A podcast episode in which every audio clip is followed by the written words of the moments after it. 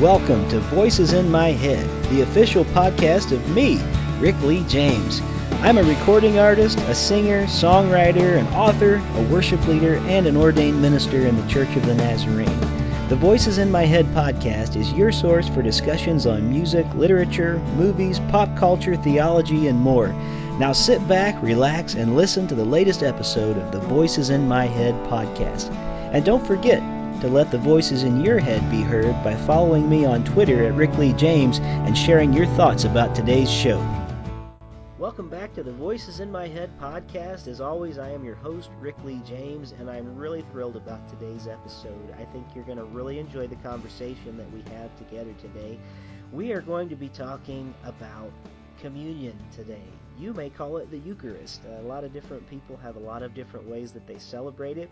And I have with me today on the podcast two really cool people that we're going to get to have a chance to talk with. I have Matthew Price and Lisa Michaels, and I'm going to share a bit more about them in a moment, but I want to tell you why we're going to be discussing this today. Many of you may know, if you follow me online at my website, rickleejames.com, or Facebook, or Twitter, or the million other places that you might go, that I have a new music video coming out on Ash Wednesday, March 1st, which at the time of recording this, it's a week from today, exactly 1 week.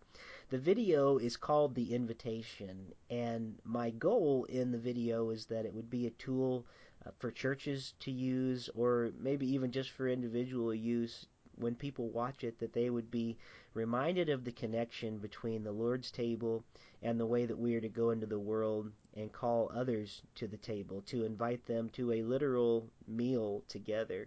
So in the music video, you'll see in about a week, whenever it releases, that we make the connections through the song to talk about the invitation to every daughter, to every son, to every tribe, to every tongue, to each person who is seeking out God, knowing that God is seeking out them as well.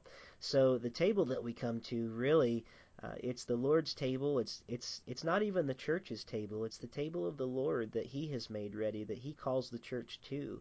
And so I am really excited with the release of this new music video and the new single from my album, Hymns, Prayers, and Invitations, to have this conversation today. And so I went online, as sometimes I do, and I went to, I believe it was the Sacramental Nazarene webpage, and I just asked, hey, anybody interested in having a conversation on the Eucharist? I had several people, and the ones who made the cut for today were Matt Price and Lisa Michaels. So let me tell you about them, and then we're going to talk to them today. First of all, we have Matt Price. He teaches intercultural studies at Mount Vernon Nazarene University, and he is the pastor of the Shepherd's House, a Church of the Nazarene that meets in a local pub. So I'm looking forward to talking about that a little bit. And then we have Lisa Michaels. Now, her bio is a little bit longer, so bear with me. It's a great bio. L. Michaels, as she goes by online, is a follower of Jesus, theology student, author, blogger, editor, educator, wife, mom, and aspiring peacemaker.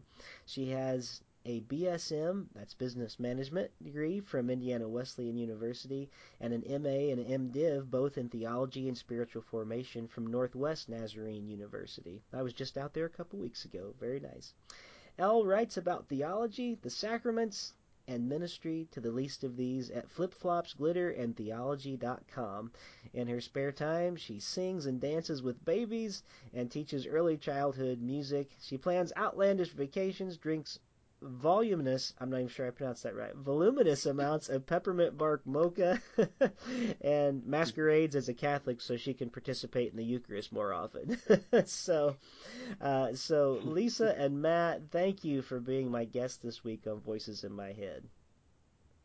Yeah, thanks for having us. Yeah. So just to make it clear for Lisa, by her name online that she goes by, it's just the letter L Michaels, right? Yes, thank you. Okay, sure thing. So I just wanted to make sure that our listeners knew that. And Matt Price, it's great to have you with us. And you know, just from bio alone, you're going to have some competition with Lisa because yours was so short and hers was so verbose today. But Oh man. Well, where to start a conversation like this today? I've been wondering that and feeling like it, because there are so many places that we could take this conversation. And I think I'm going to start this way. I want to ask you first, Matt. Tell me about your background in the church and where communion, how you first experienced communion, and maybe a little about how you experience it, how maybe it has changed over the years, I guess, maybe your view on communion, if that's not too broad of a question. And then I'm going to ask you the same question, Lisa. Yeah, sure. I'll kind of do the bio first. Sure. And it actually, I can kind of weave my perception of the Eucharist through the bio. I did not grow up in the church at all, but I came into faith along the same time as a Church of the Nazarene just down the road from my house took an interest in me, and so I kind of became a Christian through reading Scripture and praying, and I wasn't even sure. I mean, I didn't know at the time that was devotions, but I was having devotions every night and reading through Scripture chapter at a time, praying, sensing God come alive in my life. And a youth pastor named Mark Ledford and a van load of teenagers showed up at my house. They were going out to visit some of the fringe kids I'd kind of attended with my grandparents and my dad occasionally. And they came and found me and invited me. If they would have invited me to church, I would not have gone. And I would have said, no, thanks, appreciate the offer, but nah, not gonna go there. But they invited me to a mud football game, and so I went. And it was guys and girls. It was fun. It was this just great engagement. I realized that, you know, they had answers and insights into some of the things I've been reading in Scripture, and I just knew that, you know, God had gotten a hold of my heart, and now he gave me a home, you know, a place to be. And I didn't miss a single church event for the rest of high school. And it wasn't long after that we sensed a call to missions, which it was expanded into a general call to ministry, into professional ministry. And it wasn't until, you know, through high school that in college was involved with student ministry organizations and, you know, kind of actively engaged in some churches and some urban ministry plunges. In fact, for me, just ministry was always being active, being engaged. There wasn't a definition of the Christian life that was just purely, you know, kind of spiritual or ephemeral. It was always hands-on. But it was when I went to seminary in Kansas City in the mid-90s, and really it was a class with Rob Staples. It was two things. First thing was the first church that we visited, and we actually were there for 6 months until I went on staff at another one, was Overland Park Church of the Nazarene. And it was the first time I'd experienced this blending of contemporary sensitivities and music and worship with weekly Eucharist and following the lectionary as a guide for preaching and teaching, and it was new to me. Then I had a class, you know, that many of us did while we were there, in Theology of the Sacraments with Rob Staples, which solidified any misunderstanding I may have had about the importance of Eucharist, the importance of this coming together with Christ in a very profound, unique, tangible, hands-on way. I mean, this is kind of, I saw this affirmation, but I found the symbolism, the real symbolism in the practice of the Eucharist. And really, since then, from there, I went on. I was a youth pastor for a while in Kansas City. Was a curriculum editor for NYI and children's ministries for a while. Served as a Methodist pastor while I was working in curriculum for the Church of the Nazarene, while I was pursuing my doctorate, and then at the University of Kansas in education. And then it was during that time that not too long ago call to serve as a missionary came back up to the surface, and it was never really gone, but we started pursuing it diligently. About 4 years of intense working through the process. We went to West Africa, and we were there and a few other places for about, I don't know, 5 years. And it was interesting because it was in we had weekly communion we didn't have weekly communion. We had kind of a regular communion at the at the small Methodist church, which was probably more Nazarene than they realized. It was a little country church and had a lot of sensitivities, you know, to some of the mid-century evangelical approaches to life. So we had regular communion about once a month. And when we went to West Africa, you know, it was a part of the world where the church was associated with the early colonists, you know, France, Portuguese, and so communion or the Eucharist was kind of associated with that as well. And but I there was an element of some of the younger leaders. Everyone was young, and their half of the population of Africa is under the age of 15, and so as you can imagine, leaders within the church, at least where we were at, we were at a place where the church was only around there for about 10 years, our denomination, and so the leaders were fairly young, and they were still open. Some of the older pastors were very resistant to anything that spoke of, you know, Roman Catholicism or anything that kind of represented, because they had all lived through the independence movements of the 50s and 60s and the residue. And so they were very, they had kind of associated all these things together. And I was told that, you know, many African leaders would not be open to, you know, practicing the sacraments as I came to believe their significance to be. And but I noticed that younger leaders were right on track. They tracked with this. They saw the importance of that tangible symbolism of the as long as there was a life that matched it, that tangible symbol of God's grace was something that they sought. And we also spent some time in France and South Africa, and it was during that time that I actually began to kind of compose my philosophy of ministry, and my philosophy of ministry has actually become that a minister is the sacramental presence of God in this world. Wow. And that we are broken and poured out. So I realized, you know, sometimes I wonder, what am I doing here as a missionary? What am I doing here on this earth as a minister? What am I doing? And we ask those questions, right? When we're in ministry, whether we're kind of engaged as a very active layperson or kind of in a professional setting. And, you know, it's like, you know, we're being broken and poured out. So we're a sacramental presence. And so that's really become the basis of what I think I do now. We left there, kind of completed some of the work that we were doing in the particular place that we were located in Benin. Beautiful, wonderful people and place. And we were to transition from missionary leadership to local leadership. And they've done abundantly more than we could have ever have done on our own or even while still there. And returned to the U.S. for about a year, still a missionary contract, and then started here at MVNU and to teach Christian education and then eventually now intercultural studies. About a year ago, I've been here about 8 years, and I was talking to a fellow colleague here, and we were kind of complaining about, you know, the need for like a word and table service. And, you know, Central Ohio, North Central Ohio in particular is, you know, Cleveland and the Great Lakes has a strong East European history, immigrant history.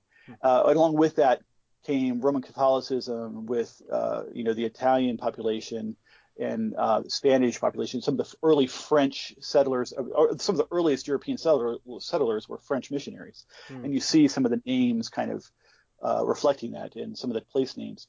And then we also had, you know, a lot of Eastern Europeans like Russian Orthodox, Ukrainian Orthodox. In fact, there are many homes in which Russian and other Eastern European languages are still spoken. And so there's a kind of a resistance to anything, just like those first few years in West Africa, toward anything that kind of smells, hints at, you know, reflects anything that had to do with Roman Catholicism or anything similar, you know, even an Orthodox, more of a liturgical tradition. Because we also have that we're kind of on that.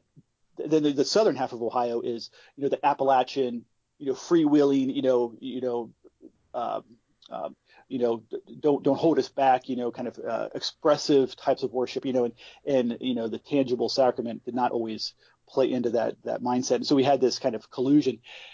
Well, I was talking to this colleague about the need for a word and table service, and we really missed, you know, that kind of emphasis. And no lie, I was 20 minutes after that conversation ended, I was walking out of my office, out of the building, and I get a text from a district superintendent who says, I'd like to talk to you about the Shepherd's House. And I'm like, oh, I know what this is. I just knew, oh man, he's looking for a pastor because I knew they were looking. And I'm going, And I know that they were historically, they've been around now for 13 years. They started kind of in the late 90s, and I'm not sure, you may all recall the influence of the ancient future, influx, Robert Weber and, sure. and all that was taking place, and it kind of emerged during that time. The founding pastor, Cynthia Severson, she was, looking for a way to create a kind of a body that was a kind of a church for those who were done with church. I mean, this was and that there was an emphasis on the ancient practices, and so it's been in the DNA of the church since it started. And it had a long-time pastor, about 8 years. Gary Silverite was pastor for about a year. Joe Noonan was pastor. Both were bivocational and were doing multiple things. And so when I took it on last year, it had already had this history of Eucharist, strong high Eucharist practice and following the lectionary and its teaching and preaching. And so I was very fortunate, but I knew I was kind of griping a little bit early in the day, then later in the day here I am getting a call to this, what eventually was a call to this church to begin continuing that ministry. And so now we were in the middle of kind of planning house churches on campus and off campus, and the format of those churches, led by our associate pastor Hank Spalding, revolves around the Eucharist. We have students who are district licensed, and they read the Word, they hear the Word, they experience the Word visibly through the Eucharist, and they hear from one another, they pray for one another, and then they go live it out. They belong, they believe, and they behave as Christ would in this world. And we try to take that. Now that we're seeing that kind of influence come back into our local congregation. The past year, we went from an 8-year, just real quickly, an 8-year long-term lease. We lost the lease within 4 days. Just a simple question to a local pub owner about 200 yards from our former location. Said, hey, you guys aren't up until noon on Sunday. Would you be willing to have a church meet here? And he said, sure. And no hesitation at all. He said, oh, yeah, do that. And we actually are saving 90% of our capital expense that we were paying out. It was just an amazing, and they're beautiful hosts, willing, welcome hosts. Sometimes some of the workers and even the owner will come out during the worship time or during the practice of the worship team, and they'll kind of stand on the other side of the room kind of looking in. And we have someone who was working in the kitchen who said, she can't go to church. She's working 7 days a week. But, the owner told her, well, guess what? The church is coming to you. That's awesome. Yeah. And so we meet in the bar, and we needed about 80 space for about 80. They've got 80 tables and chairs, and including the chairs around the bar. And they've got a little platform for the worship band. And we have communion every Sunday. And I'll just do this. I'll finish up with this. So one thing I've kind of begun over the last year that was kind of my small contribution to a rich practice that was already in place there is that they've always had someone from the congregation, 3 different individuals, read from the Word, read each of the 3 primary texts for the morning, and from the Old Testament, from the New Testament, from the Gospels. Then those 3 who read, it's a different 3 every week. It's those 3 who come forward and help me distribute communion in 3 different stations by intinction. And the idea is that the Word that is preached, the Word that is heard, is communicated through the body that also offers God's Word visibly.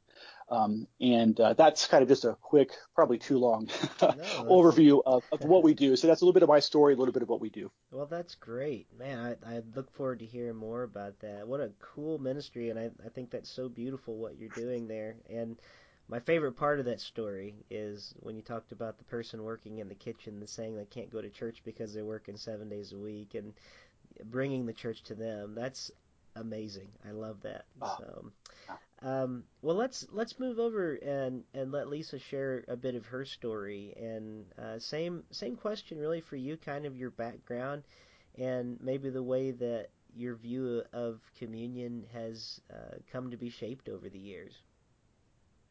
Okay, so I think my biography pales in comparison to Matt's now, but it's true. Basically, I grew up very confused about communion. I had a Protestant mom and a Catholic dad. And it seemed like everywhere I went as a child, the table was closed to me. So we would go to Catholic services sometimes with our extended family, and my very Protestant mom would stand there, and when it would be time for the Eucharist, she would just kind of pull me down into the seat, and it was like, oh, no, we can't do this because, you know, this is a Catholic church. And then I would go to Protestant worship on a regular basis, and it was a non-Nazarene church that I grew up in, and the pastor there was actually very vocal about communion not being something that children should ever participate in. And I can remember being terrified because he would actually, I know as an adult now that it was him doing this, but he would stand behind the communion table and he would shake it as if, you know, if a child were to come up and touch this table, you know, God would just like strike them down. This was like this magical table that we couldn't touch. So I couldn't participate in the Eucharist with my Catholic family, and I couldn't participate in the Eucharist with my Protestant family. And as a child, it probably just kind of seemed unfair, as if everybody else was, you know, sharing a snack and I was not invited to that table. Mm. So as I got a little older, I was eventually invited to the Church of the Nazarene with a friend of mine. And I should probably back up just a little bit. When I was 10, I was baptized. Now I was allowed to have communion in my Protestant church. And I remember my first experience with communion being rather frightening, because I sat there and as the elements were passed, I thought, what if I'm not good enough to take this? What if I drink this grape juice and lightning strikes? You know, I'm not sure that I have prepared myself enough, become good enough, become holy enough to be a part of this community and this communion. Mm. And so eventually I did end up in a different church, the Church of the Nazarene, and it blew me away because when they did offer the Eucharist, which wasn't all that often, but sometimes, everyone was invited to the table. And I thought, how does this even work? You know, for years I was afraid to come to this table, and now it's like there's this family, this community, and everyone is welcome to come. And as I grew older, I didn't always understand, or I didn't ever understand maybe what the sacraments actually meant. I just knew that now I was invited and I wanted to participate and I was a part of this. So eventually life led me to some theological education, and I grew more and more deeply interested in the sacraments, particularly in baptism and the Eucharist, but also the other Catholic sacraments, because I had that sort of in my background and in the back of my mind that sacraments mattered, and there were many of them and they were important. But I still didn't really know what it was that we were celebrating when we participated in the Eucharist. In some ways, it still sort of felt like it was just a Sunday morning snack. Hmm. And so I began to read and study. I certainly read Outward Sign, Inward Grace, and just started to read as many things as I could about the sacraments. And when I began my studies at NNU, I started to ask other students and professors, I hear that we're saying that the sacraments are important, that we're offering grace, that we're accepting grace, that God is offering to us. But what grace is it that we're receiving when we participate in the Eucharist? And I often felt like people would do their very best to answer that question, but I still walked away with the same question. So I probably became very irritating to all of my professors, because class after class I would say, what is this grace? Is it salvation? And I feel like Wesley does talk a little bit about how the sacraments can be salvific in nature. But I would ask, is this just a sign? Is anything actually happening here? And for me, I think things became very clear when I found myself sort of on the other side of the table.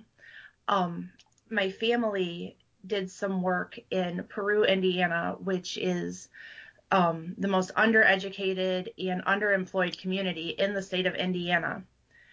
And when we started working with the people there, what we really noticed most was that these people were hungry. So our table at our home became very open, not necessarily a Eucharistic table, but our dinner table.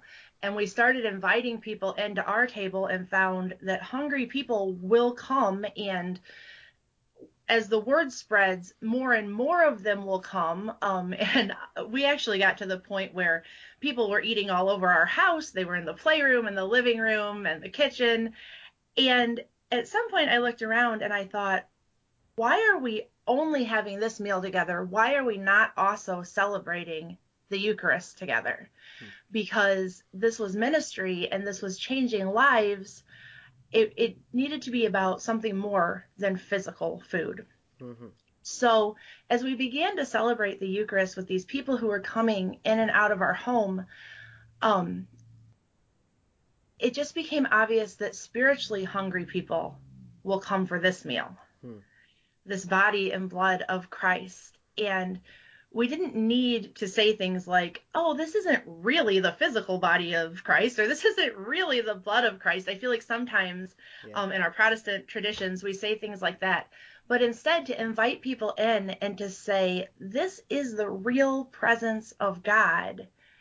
As you consume it, you are becoming the body of Christ, the blood of Christ, to be sent back out into the world to reach more hungry people.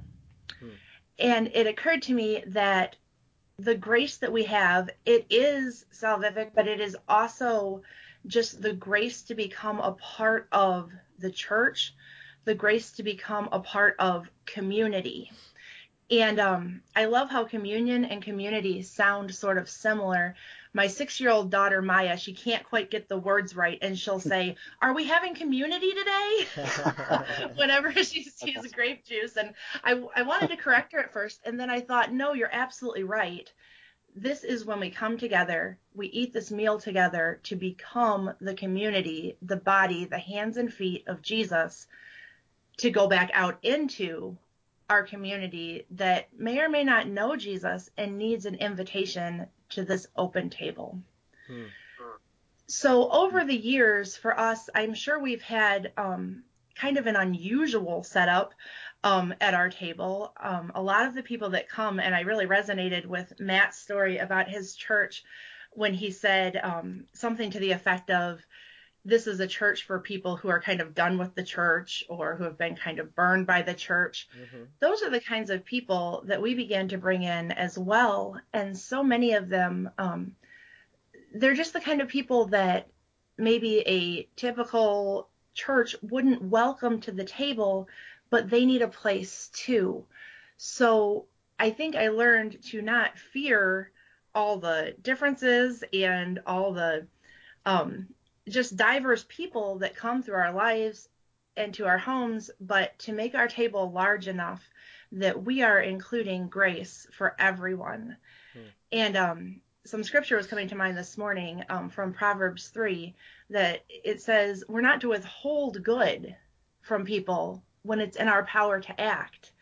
And I thought, we have this grace, we have this meal, we have this table where God acts and offers grace to people. We really can't withhold that from anyone.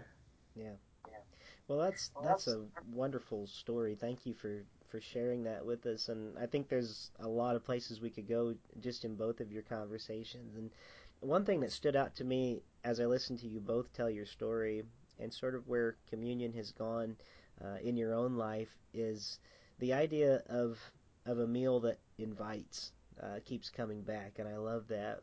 When we were shooting the music video that I'm about to release, we shot it over 2 different days, and on the first day, we actually went to a Lutheran church in downtown Dayton, Ohio, and the thing that's so special about this Lutheran church is Not that just that it's a beautiful church, but in the basement of the church, down below, in the part that's not quite as beautiful, there's a fellowship hall.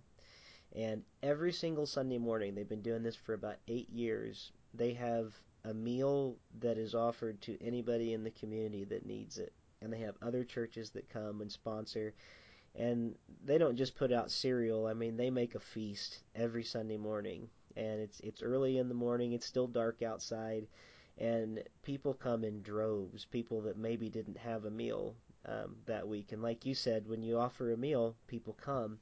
And it was one of the most beautiful things I've ever seen, and one of the most diverse groups of people that I've ever seen. You know, and I think in churches sometimes, unfortunately, we still are the most segregated place I can think of in this country. Mm-hmm. And we came to this meal together, and there was all, you know, different walks of life coming in. Some people knew each other, some people didn't. But, you know, as they sat eating their biscuits and gravy and this really good, you know, breakfast food, something a lot of people probably go to a restaurant for, honestly. They were sharing together, and I sat down at the table with them and introduced myself to many of them, as many as I could, and kind of talked about what we were doing. And every Sunday at the close of the meal, they allow people who don't want to stay to go, but they have a worship service, and they always end that with the Eucharist, because they want to emphasize in that community that, just like you said, this is an invitation, and what we do in this meal to feed physical souls is what we do spiritually to feed ourselves as believers, or as Wesley called it, the sustaining meal of the believer. And so I really like that we're talking about the idea of invitation. I hesitate to know where to take the conversation next exactly, because one thing when we talk about communion, and those of you listening to this today, you'll know that all three of us come from the Nazarene Church, which is very Wesleyan in our background. And I thought, well, we could talk about different views from different denominations, but maybe the most beneficial thing for us is to just have a conversation about what it means in the Wesleyan tradition, and to maybe look at some of the words of Wesley and why communion is so important to us. Because I think in our denomination, we don't realize how connected to the table we have been through Wesley, or that we probably should be. So one thing that I like about when I hear both of the stories that you're telling, in a sense, when you're talking about, Lisa, having people into your home for food and then you end it with a meal, and when you're talking about Matt meeting in a pub in a place outside the church, that's very early church. It's very early Christianity, and in fact, before Christianity had broken off from Judaism, my understanding is the only thing that differentiated it was the meal that would take place in people's homes after the service was over at the synagogue, or with the temple worship that would happen. And they would meet in homes, and they would share the meal of Jesus, the sacramental meal. So it's very interesting to me that actually was what made worship Christian. For centuries and centuries, it was the defining element. Christian worship had always been very Jewish. It stayed connected to being very Jewish, but it was that meal that took place after, in the name of Jesus, the invitation and the invite, that actually took place around tables where the sacraments were held together, that makes it very significant, I think. And so it's something that we probably should look at a little more. So let's continue this conversation for the next few minutes that we have. I'm going to read some things that Wesley wrote about communion, because we are Wesleyan in our background. Many people listening are not Wesleyan, so maybe they don't know exactly where we're coming from on this. So I'm taking some places that Wesley wrote about when he was trying to show that it was the duty of every Christian to receive the Lord's Supper as often as they could. And he had 6 reasons as to why. We'll get through as many as we can, but we'll stop and have comment with each one as much as we can, as time will allow. So Wesley said the first reason why it is the duty of every Christian so to do communion, because it is a plain command of Christ, that this is his command, appears from the words of the text. Do this in remembrance of me, by which the apostles were obliged to bless, break, and give bread to all that joined with them in holy things, so were all Christians obliged to receive those signs of Christ's body and blood. It goes on for a little bit more, but the first thing he says is it's a command from Jesus, because Jesus told us, do this in remembrance of me. We do this in remembrance of him. So any thoughts that pop off the top of your head just hearing that first thing that was the first of Wesley's reasons? I just want to play off of Lisa's comment earlier. I just the beauty of that gathered around the table and the meal and her daughter's probably better understanding of communion than most of us have. Yeah. Which is, and it's one that brings up a story for me. I've never, when we worked outside the U.S., particularly in Africa, we were the only Nazarenes within only Nazarene missionaries within an 8-hour drive of where we lived. And so we had we worked with our church community and the people that we were involved with, and then we also had a small house fellowship that met at our house and our neighbors, and usually expats from about 9-12 different countries and lots of different nationalities as well and languages represented, but English was a common. And about once every couple of months, the house fellowship wanted to they would have the Lord's Supper or communion. And they asked me if I was willing, and I said, oh, yeah, sure, on one condition. I would like the children, permissible by the parents, I would like the children to be involved. Because usually mm-hmm. they would send the children out while we took communion. Mm-hmm. And I said, no, I want the children, because my children, I want them to be involved with this. Sure. And, man, and I have the collaboration and fellowship and intense, deep, intimate relationships. I can't underestimate just how deep those are among missionaries. Sure. And there were some yelling arguments that emerged. Someone got a little red in the face about it being unfair that their children should be, that they should have to do this. And we had others from like more of a reformed tradition who are just, I don't know if this is good. I don't know if this is appropriate, and finally they've relented, and we did have communion with the children. And I go, just explain to when my kids are taking communion, you can explain to your kids, why they're not. And, or I might've said that in a snarky way, but I also followed up quickly with explain. They can watch what's going on, and they can. Because I'll do more of a teaching part of why this happens, and kind of give some more depth to it. And of course, it went fine. But that was like one of the few times there was ever kind of and it was these riffs are brief. I mean, it lasted for about maybe 30 minutes. I do remember that there was a Baptist and Presbyterians and Mennonites and Assemblies of God and us Nazarenes and mm-hmm. the Anglican, the young lady who's an Anglican, who's now an ordained Anglican priest.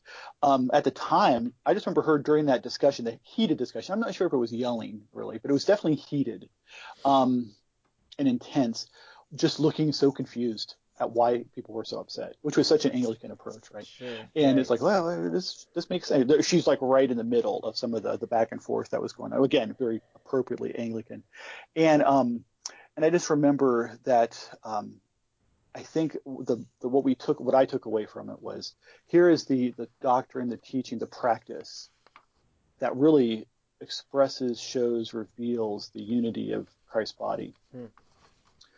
But also shows the brokenness, right? Sure. And I don't want to say division, but just the rift or the wounds that are still in the body, and also the fact that we worked through it, we dealt with it, and it worked fine. Everyone, and still close friends with everybody involved in that room. But it was just one of those moments where, Lisa raised the issue of invitation, and it was like, everyone is invited to this table, and like her hesitancy as a child and like these different perspectives and not really being comfortable in any of those. And I that's what I wanted to avoid, with my own children and other people's children. And I just, anyways, that's for me, that's when Wesley talks about the duty of, you know, the obedient response, I think of the Hebrew, you know, mitzvah, you know, it's the duty, you know, the good deed that brings about God's blessing in this world. That is what the Eucharist can be as practiced. And, you know, Lisa reminded me of that, and you reminded me of that as you were citing Wesley's sermon on the duty of constant communion and just how important that is. Sure. And that story just came to mind. Yeah. Yeah. So that's wonderful. I love hearing that. And I do think it's important, you know, that familial aspect of coming and it is a receiving of grace, you know, that we're teaching our children to accept the mercy when they come together. I think that's one reason that, you know, with Wesley's first point, it's one reason why we do this is we're accepting his invitation to the table, and he is the host. Well, let me get into a second reason here, and then Lisa will let you do an answer on this one if anything stands out to you, if that's all right, just for the sake of time today. All right. A second reason why Wesley said every Christian should do this as often as he can is because the benefits of doing so are so great to all that to do it in obedience to him, it brings about the forgiveness of our past sins, present strengthening, and a refreshing for our soul. And he says, when we are convinced of having sinned against God, what surer way have we of procuring pardon from him than the showing forth of the Lord's death and beseeching him for the sake of his son's suffering to blot out all our sins? So in that second point, there's a lot there, but he really is talking about it is a remembrance of the crucifixion too, when we come together, and a remembering of the shed blood that we come. And so our way of acknowledging that, you know, and coming to receive forgiveness and present strength and a refreshing of our soul. Would you like to address anything in there from that point, Lisa? Absolutely. I think that's really important. And I think it's especially important to us as Protestants, because I don't think we're always really good at communal confession. And when we come to the table together and we take the body and blood of Christ, I think that reminds us of just the gravity of what Christ did for us, for the forgiveness of our sins. Sometimes we, and maybe even especially in holiness denominations, sometimes we sort of get into this rut where we think, well, I'm saved, I'm sanctified, I'm holy, and I never really have to confess again. And that's really dangerous, because it's not only about, you know, some mortal, enormous sins that we might have committed throughout the week, but just about the systemic sin and just the corporate sin, and even just our responsibility to other people in the world, and our responsibility for their hurt and for their pain, and our need to be inviting them in to be a part of the body of Christ. Mm-hmm. So I think when we really seriously take time to think about communion as confession and as the covering of our sins, it helps us to go out, like Wesley said, refreshed and ready maybe to live a better life this week, where we are making things right in the world. Right. Oh, that's really good stuff. Mm-hmm. And that's, you know, that actually leads into the next thing I was going to read from Wesley here when we talk about holiness, or as it's often talked about in the Nazarene Church, Christian perfection. I may be putting a little bit into Wesley's mouth to say this, but I really think his understanding about communion was not only that Christian perfection or holiness can't take place outside of community, and it can't take place without the table. This is what I'm going to read to kind of back up that statement of my putting words into his mouth, so to speak. He says, "The grace of God given herein confirms us the pardon of sins by enabling us to leave them. As our bodies are strengthened by bread and wine, so our souls by these tokens of the body and blood of Christ. This is the food for our souls. This gives strength to perform our duty and leads us on to perfection." And I love that, like when he's talking about the table, how it goes together with our idea of holiness, and goes on to say this is the true rule. So often are we to receive as God gives us opportunity, and he goes on to talk about, you know, just receiving it as much as we can. So I think it's interesting that he puts it that way, that we so often talk about like just personal holiness, which I think really creates a lot of difficulty when describing biblical holiness, because it really is something that the community needs to be involved with. And I love how Wesley creates that idea of moving on towards perfection only because we receive strength in this meal to go beyond where we could. And it's not just a forgiveness of sins. It is a meal that strengthens the soul. It refreshes us with the hope of glory. And part of the reason it does that is because we are receiving it all together in community. So I really love that. So I'm commenting on the third point. We're going to go to the fourth point, and I'll let Matt respond again, the fifth one with Lisa, and then I'll do the sixth one, and we'll close it out with that. How's that sound? That's great. All right. Okay, so the fourth point, and we'll let Matt kind of comment on this if something strikes you. Let everyone, therefore, who has either any desire to please God or any love of his own soul, obey God and consult the good of his own soul by communicating every time he can, like the first Christians, or I think we could also say communing, with whom the Christian sacrifice was a constant part of the Lord's Day service, and for several centuries they received it almost every day, 4 times a week always, and every Saint's Day besides. And he goes on to quote the ancient canon here, doesn't really make reference to what ancient canon he's referring to, but he's quoting saying, "If any believer join in the prayers of the faithful and go away without receiving the Lord's Supper, let him be excommunicated as bringing confusion into the Church of God." So that's powerful. That's a strong statement to make, that if we come together and if somebody does not receive it, excommunicate him. Matt, would you like to address that? Yeah, that's characteristically Wesley, right? Just right. Very, there's a method here, and don't mess with the method. And I think that's kind of probably a little bit of hyperbole taking place as well. Sure. Just to kind of emphasize, the importance. It's like, if we really truly believe that sacramental grace, and I loved Lisa's earlier comments just about like what grace is received here anyway. Mm-hmm.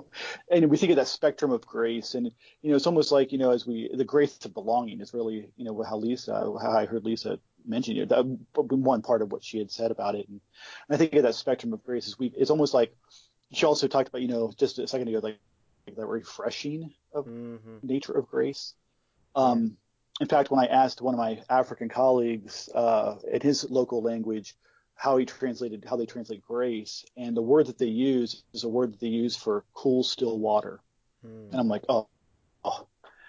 And we lived in a very hot, humid, dusty, you're always sweaty, sure. And like fresh, cool, still water. It's grace, right? Yeah. Refreshing. And so it's like, why wouldn't you? Yeah. Why wouldn't you walk under this waterfall? Yeah, right. Why so you're thirsty, you take a drink, you're hungry, you eat something, and so it kind of fits, I think, Wesley's understanding that grace isn't kind of situated. It's not like rooted, it's not chained to anything, but grace is readily available.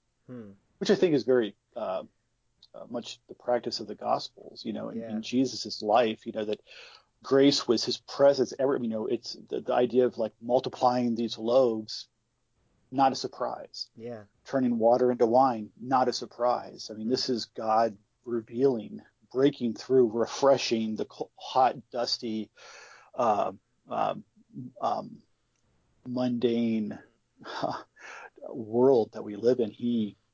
God breaks through into this, and so the idea of taking the Eucharist as often as possible. I remember even in seminary sometimes just being able to one of the few services I would ever miss. I didn't go to most chapels, a lot of chapels in seminary just because of time, or even here on campus. We have chapel 3 times a week, but we have a Eucharist. We used to do it every week. I think we still do, and that's my mind's kind of big because I've been gone for a couple of weeks this semester, and to receive that grace, don't miss this opportunity, and that there's this you could be refreshed, you can dip into this cool water, and yeah, just Lisa reminded me a little bit of that when she was talking earlier. And it just, you know, it's almost like, don't talk me into it. Hmm. You know, I was sold at cool, refreshing, and, you know, I mean, this is like a no brainer, you know, yeah. But it's a way to kind of tangibly, you know, multi-sensory, all five senses are engaged with responding to this beautiful presence of God that, right. that can be felt. And anyways, that's just kind of how some of my initial thoughts. That cool water metaphor is one of the best I've ever heard. I really appreciate you sharing that today. That's really good.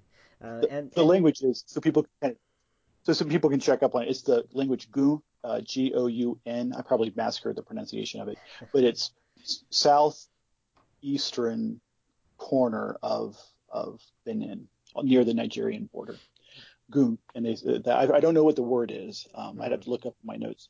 Isn't that amazing? I just love that metaphor. Yeah, that's really good. And it reminds me, one of my professors at college at Trevecca, Steve Hoskins, he used to tell this story about a Greek Orthodox church that he would take students to whenever they would be studying different denominations. And he said you would see in this Greek Orthodox church little children coming down, and they didn't just have like little wafers or little pieces of bread. It was like really big chunks of sweet rolls almost, you know, the kind of bread that they would make. They said children would go down and grab them by the handful, like the armful. I mean, like they'd take 3 or 4 or 5 pieces with them, and they said, and nobody would stop him. And he asked this question to our class. He said, "Why do you think nobody stopped him?" And the answer was, because this is heaven, and who would deny you here, you know? And that was a beautiful way of even expressing what we try to do in worship, that we're trying to create heaven on earth, you know, and a reflection of that. And so that's beautiful, along with that analogy about the waterfall. I love it. Well, we're running out of time, so quickly I'll go through number 5 and let you comment on it, Lisa, and then we'll do number 6 and be done for today. All right. But Wesley said, in order to understand the nature of the Lord's Supper, it would be useful carefully to read over those passages in the Gospel and in the first epistle to the Corinthians, 1 Corinthians 11, which speak of the institution of it. Hence we learn that the design of this sacrament is continual remembrance of the death of Christ by eating bread and drinking wine, which are the outward signs of the inward grace, the body and blood of Christ. So if you have any comment to add to that, feel free. Well, I think that's just solid advice from Wesley. We definitely should be looking at all of our practices, the Eucharist included, in light of what the Scripture says. And I think especially in that First Communion, that Last Supper that Jesus shares with the disciples, it's definitely important for us to look at that, and to maybe just going back to Wesley's very first point there, to remember that, you know, Jesus said, do this. This is something that it was important enough that Jesus specifically commanded that we participate in this, that we participate in it regularly. And I think anything that we see that are those words of Jesus, we really need to take that seriously and be a part of that community, constantly coming together and remembering Christ. And remembering both what Christ did for us and what that means for us moving into our everyday life as we go out from the community and from the celebration of the Eucharist. And I think that might be another reason why it's so important to participate in communion regularly. We need that grace. I love that story that you told about the children going down and getting seconds and thirds of communion. Yeah. At the Wesley conference just recently, a question was raised, what should we do with the leftover elements? And I thought to myself, we never have any leftover elements. Like the children, they do. They come again and again. And just to participate in communion that frequently and with that much enthusiasm, that we want to take in as much grace as we possibly can. That's wonderful. That's really great. Thanks for the comments on that. And I'm gonna end with number 6, and then I'll give you both, if you want to share about what you have going on in your life or websites or anything like that. I'm going to let you share about that. But the sixth thing that Wesley said, and it's all we have time for today, is he said, "It is highly expedient for those who purpose to receive this, whenever their time will permit, to prepare themselves for this solemn ordinance by self-examination and prayer." I'm going to add a little bit of my comment right there, because the one thing I always heard growing up about communion is, you got to prepare yourself and take self-examination. It's so essential. If you don't, you're going to be condemned, basically was the feeling I got. But Wesley says this. He says, if you can and if there's time, take time for self-examination, prayer, solemn ordinance. But this is not absolutely necessary. When we have not time for it, we should see that we have the habitual preparation which is absolutely necessary and can never be dispensed with on any account or any occasion whatever. This is, first, a full purpose of heart to keep all the commandments of God, and secondly, a sincere desire to receive his promises. So for Wesley, if I'm understanding him correctly, it's important if we can to take time for that self-examination and prayer. But Wesley says, if you haven't had time to do that, get up and do it anyway, because it's a command of God. And it's the sincere desire for all of us to receive from him. It's not so much about how deeply we understand it or how worthy we are, although it's helpful, Wesley says, but it is really about our desire to receive from him and to receive his promise. And so the fact of following Jesus' command and the desire to receive are much more important to Wesley than whether or not our hearts were right when we first got there or whether we understand it.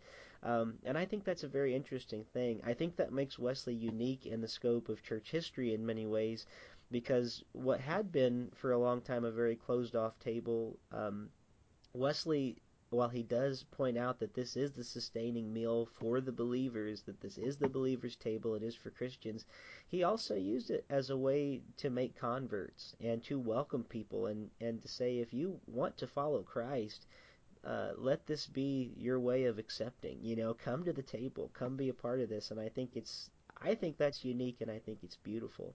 I could go on and on, but unfortunately time is limited for me today and probably for you both as well. This has been a really wonderful treat for me to get to discuss the Lord's Supper. Maybe we can do it again sometime and go a little bit further. Matt, do you have anything that you would like to share with our listeners kind of about what you have going on or anything that is of interest to them that they could find about you? Yeah, sure.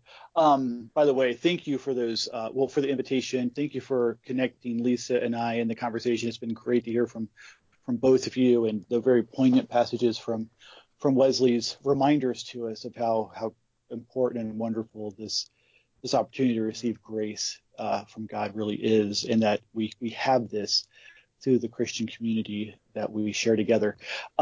For me, there's a couple of ways to kind of stay in contact besides, Facebook. I lurk mostly on Sacramental Nazarenes and a couple of other Facebook groups, but you can always find me in some of those groups in and out, or at least kind of somewhere in the conversations. And I also have a personal blog called professorprice.net. And I also have some resources from some of the classes I teach there, just that I drop on there for students to access after they've had me for a class or for really anyone else. And also, just in the last few months, have become the chair, director, I'm not sure the exact title, of Nazarene Organic Church Network, where we try to, at one point we wanted to resource organic expressions, these relational expressions of God's presence, of his, of multiplying his mission into the local cultures that we live in. And hearing Lisa talk about, their table fellowship in her house was, man, that's it. That's exactly it. And so, if there's anyone out there who is kind of in one of those expressions of the church, which really don't fit any of the, well-known or common expressions of church or traditional expressions of church that we're used to, they can get into contact with us.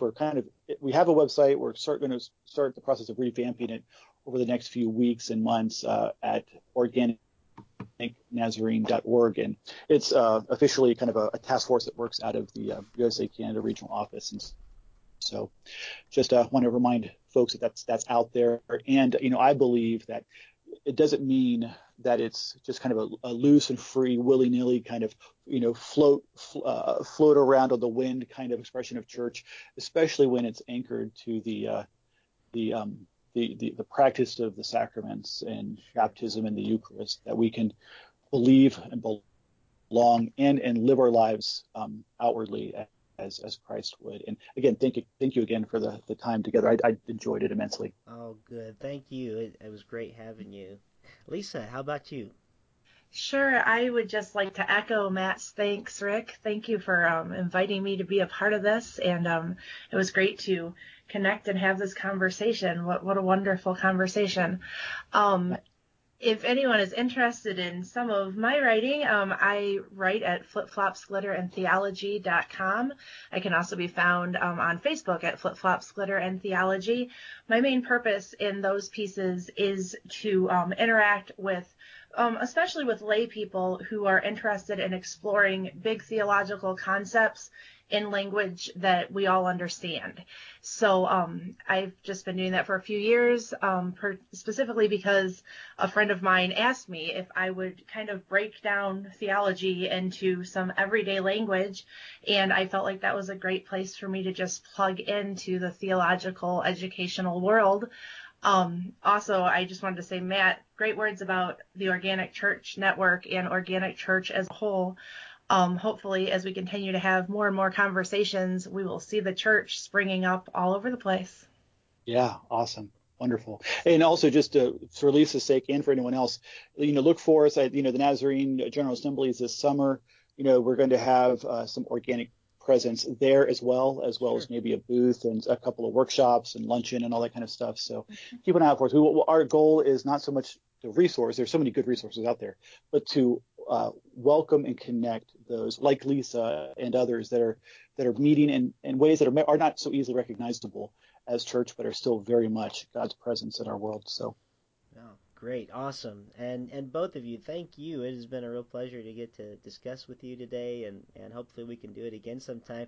I realize to listeners who have been listening in, some of you are not Wesleyan, and many of you come from a different background. So next time I do a conversation like this, maybe I'll try to get some non-Nazarene, non-Wesleyan tradition people to come on and talk about the Eucharist with you, because there is a rich tradition in many different places that I'd love to discuss.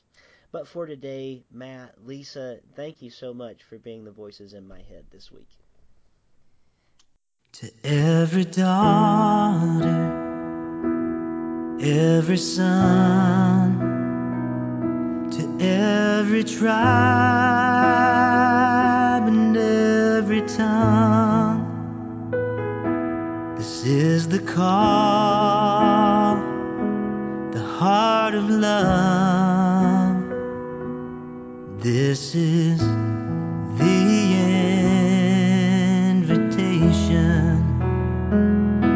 The table spread with bread and wine, the life and blood of Jesus Christ. Take and eat, raise and drink. This is the invitation. This is the table of the Lord. For everyone there is a place. Taste and see.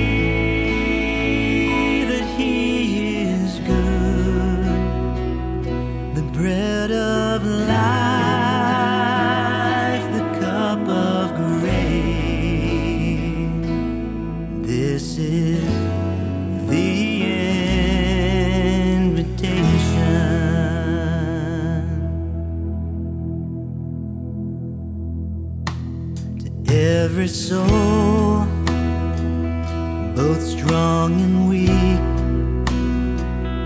for every heart that dares to seek,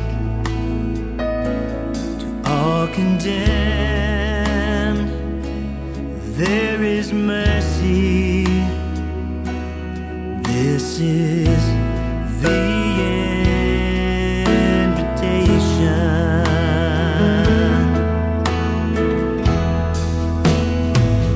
This is the table loved and long for everyone. There is a place. Taste and see.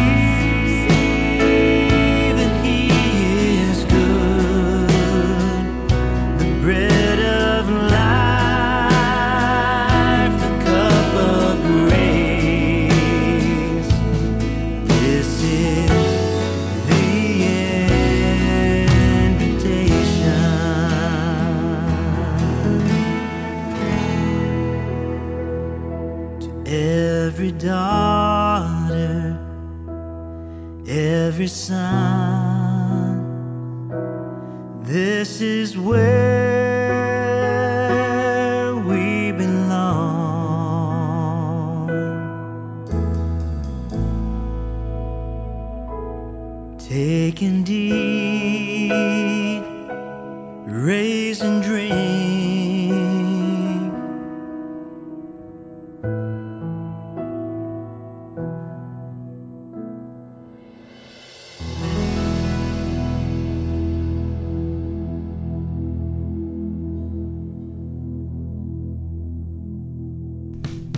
Thank you for joining me here this week on the Voices in My Head podcast. I hope you'll visit me on my website at rickleyjames.com, follow me on Twitter at rickleyjames, like my artist page on Facebook at facebook.com/rickleyjames, and keep up to date on what I'm writing at my author page on amazon.com. Make sure to follow my calendar on the website, and if you would like to have me come to your town to do a concert, a speaking engagement, or a book event, you can book me through my website by clicking on the link for Pair Booking Agency. That's P-A-R-E Booking. And finally, it would mean the world to me if you were to leave me a review of this podcast on iTunes. The more positive reviews that we receive, the more visible this podcast is on the internet. And now the benediction. May the God of peace, who raised Christ from the dead, strengthen your inner being for every good work. And may the blessing of God Almighty, Father, Son, and Holy Spirit rest upon you and dwell within you this day and forevermore. Amen.